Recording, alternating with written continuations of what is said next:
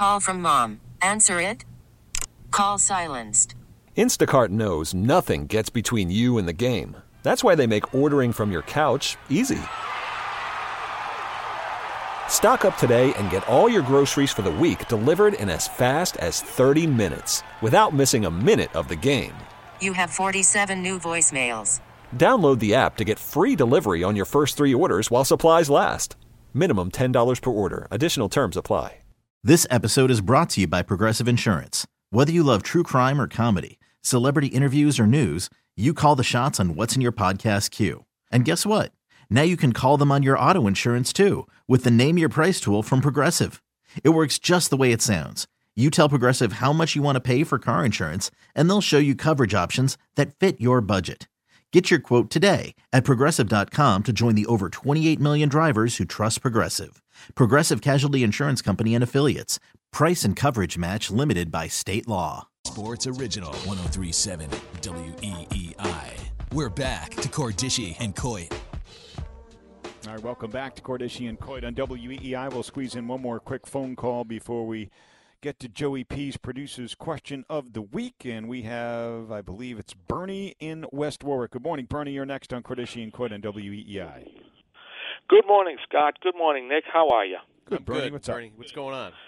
Well, I, I'm going to tell you right now, the Patriots, in order to win a game, they're going to have to get a lead early on because I know it's only two games of the season, but I do not feel that they can come back from a deficit um, right now. Anyway, what do you think? Well, you're, Bernie, you bring up a good point, and I wanted to address this at some point in the show.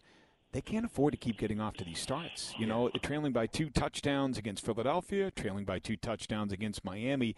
This team's not built that way offensively. You can't. You got to get off to faster and better starts than you have offensively. They have to dictate things. They don't take it to the other team. They have to take it to the other team. It's something that the team has been saying out loud this week. Right. Whether or not they do it, we'll see. But it's something that they need to do. Get off to a faster start. Play at your pace because Miami and Philly came in here and said, "We're going to dictate the pace." Time for you to do it. You got to do it even on the road. All right, Bernie, thanks for the phone call. Appreciate it.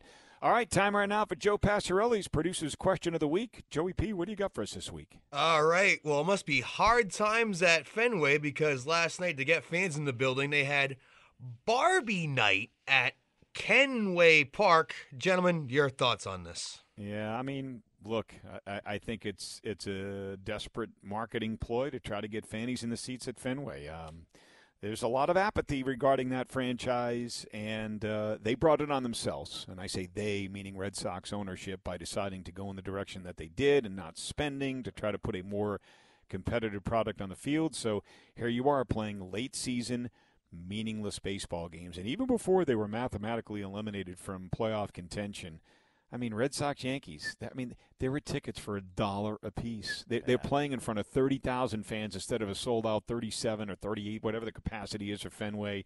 Tickets could be easily had.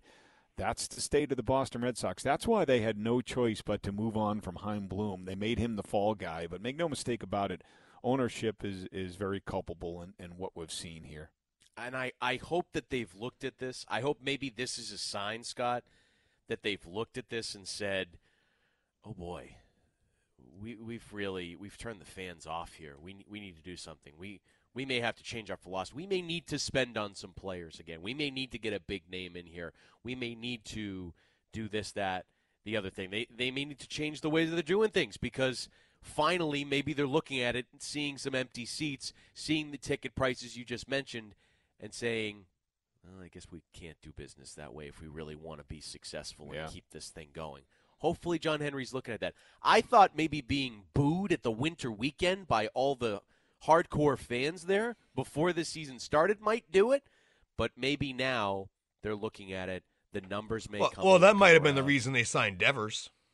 It, it well, I think You know, a texter says that marketing night is scheduled months out. Maybe it was, maybe it wasn't. The bigger point is, I, Uh, well, with the saying no? Barbie thing, I don't know. I think that came up. I, I don't. That wasn't one of those things that they said in I- April Barbie wasn't out until August. Yeah. So When they were pretty much, you knew they were dead in the water. in Yeah. August, yeah. Well, the, the movie wasn't out, so it's not like Right. they, they said in April we're going to have Barbie night in September. I, I don't think that's. I think this came up because there was a rumor going around that they may do something with the uniform in terms of wearing pink or something. Wasn't there like a those little bit of pink? I didn't watch the game. I didn't night. watch the game either. Honestly, Neither did I. Not Uh, one second of it. So I can't tell you. I don't even know how the promotion went. uh, yeah, but And I don't care. uh, yeah, I don't, That's the problem. I'm a Red Sox fan. I don't. So Scott, you wouldn't be proudly sporting your pink Barbie Red Sox shirt? No, I'm not. I mean, look, you know, I've got some pink T-shirts. I got a nice bench press for cancer T-shirt from Brown Football that's pink. Nothing against Barbie and Ken, man, but I with a big league team, you shouldn't have to do those big those big time promotions should not be something that you're leaning on to sell tickets. That is something that I think I think minor league ballparks are, are much better suited for Yeah. and, and better equipped to do, and it gets more people in the seats. Eh, With the Red Sox, with a pro team, yeah, you shouldn't be having to. I, I think it's it's fun to have promotional nights. The texture Yeah. mentioned at the beginning of the season, you know that this is going to be this night. This might be you know Rhode Island Day at Fenway Park, so they're doing something. All those come up, but late in the season to sort of pivot and try to bring in promotions so you could sell tickets. You shouldn't be doing that if Yeah. you're the Boston Red Sox and you play at Fenway Park. Yep. Not good. Hopefully, it's a sign of things to come. Maybe they change their philosophy. By the way, I just want to send a shout out to uh, the Brown football fans that went to Harvard last night. What a great atmosphere! What a great game! And and we haven't had too many great games up there in recent years. Every time Brown has gone up there, it's been a blowout in recent years. Not last night. It was a back and forth game. Lots of scoring in the second half. It seemed like every possession each team was scoring. Brown lost 34 to 31 to Harvard, but there had to be 9, 10,000 Brown fans. That stadium was so loud and Brown was scoring and making plays. And on that last drive where it was third and 10 for Harvard, the Brown fans are on their feet yelling defense. It sounded like a Brown home game. It was it was unbelievable. Uh, just a, a real great atmosphere at Harvard Stadium. I would love to see that same type of crowd and atmosphere at Brown Stadium. But I think, unfortunately, the problem you have is all your home games are, are Saturday at noon. And college kids, to be honest with you, a lot of them aren't on a bed at noontime on Saturday. Whereas Friday night, they're going to a game under the lights. That's where the party begins for college students. So I'd love to see, you know, maybe a night game or two come back to, to Brown Stadium because what an atmosphere it was last night at Harvard. I said it last night. The Friday night college football games, we've had a few of them so far. URI had two weeks in a row. They played at home. They they packed the place at Meade Stadium. Same sort of atmosphere. Then they went to Maine. They had to move it up because of the hurricane, and that was a good atmosphere up there. The Friday night college football game thing is is pretty cool. I, I like having your Saturdays traditions with, with college football Yep. typically, but Yep. I'm with you, Scott. Like if you can do that, maybe once a year, if if you're five home games, you're at Brown. That that'd be that'd be good. Let me just say something. Scott said this a- after the the win over Bryant last week. Let me ask you, Scott. Is Brown football back? It is back. Uh, it you know, and as somebody who's broadcast this team's games for now in his third decade of doing Brown football games, it's fun to see. It is. Uh, uh, uh, this I'm having flashbacks to the old days when Brown football was competing for and winning Ivy championships. Unfortunately, there's been a few down years here, strung together in a row. Uh, they're an exciting team, worth worth coming out to see. I'll tell you that. It's be a fun fall for college football. URI's got a big one today too. with Yep. Villanova. They Yep. get- that's a big one. Ranked opponent again. Two two ranked teams going at Is it. Villanova ranked too? They're 25th, I Okay. believe. Yeah. So in Well, Rhody's Harvard's 17th. 25th in one poll. Maybe Villanova's 25th I think they're in the other 25th in the okay. other one. Yeah, yeah. Okay. Go figure. But top 25 matchup, CAA on the road. Rhodey gets this one. This is- Bryant at Princeton too, so I'm, I'm curious Yeah. to see the results of that one as well. It's fun. right. Fun to Yeah. talk about a little college football around here. All right, that'll do it for us. Don't touch that dial. Mark and Kitchen, starring Devin Talgani, comes your way from 9 to 11 a.m. Joey P, as always, great job up in our Worcester studios. And for Nick Coit, my name is Scott Cordischi. Have a great weekend, everybody.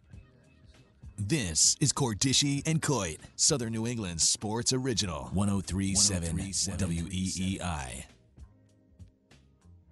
This episode is brought to you by Progressive Insurance. Whether you love true crime or comedy, celebrity interviews or news, you call the shots on what's in your podcast queue. And guess what? Now you can call them on your auto insurance too with the Name Your Price tool from Progressive.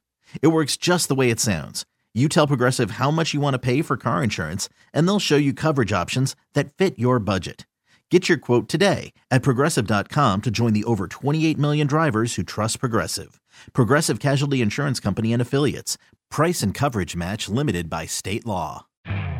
You could spend the weekend doing the same old whatever, or you could conquer the weekend in the all-new Hyundai Santa Fe. Visit HyundaiUSA.com for more details. Hyundai, there's joy in every journey. It's the most anticipated WNBA season in history. And you know what that means. Court is back in session. Welcome to Queens of the Court, an Odyssey original podcast. I'm your girl, Sheryl Swoopes. And I'm Jordan Robinson. All WNBA season long, we'll be bringing you interviews with star athletes, analysis on your favorite teams, and lots of hot takes. Order, order in the court. Follow and listen to Queens of the Court on the free Odyssey app or wherever you get your podcasts.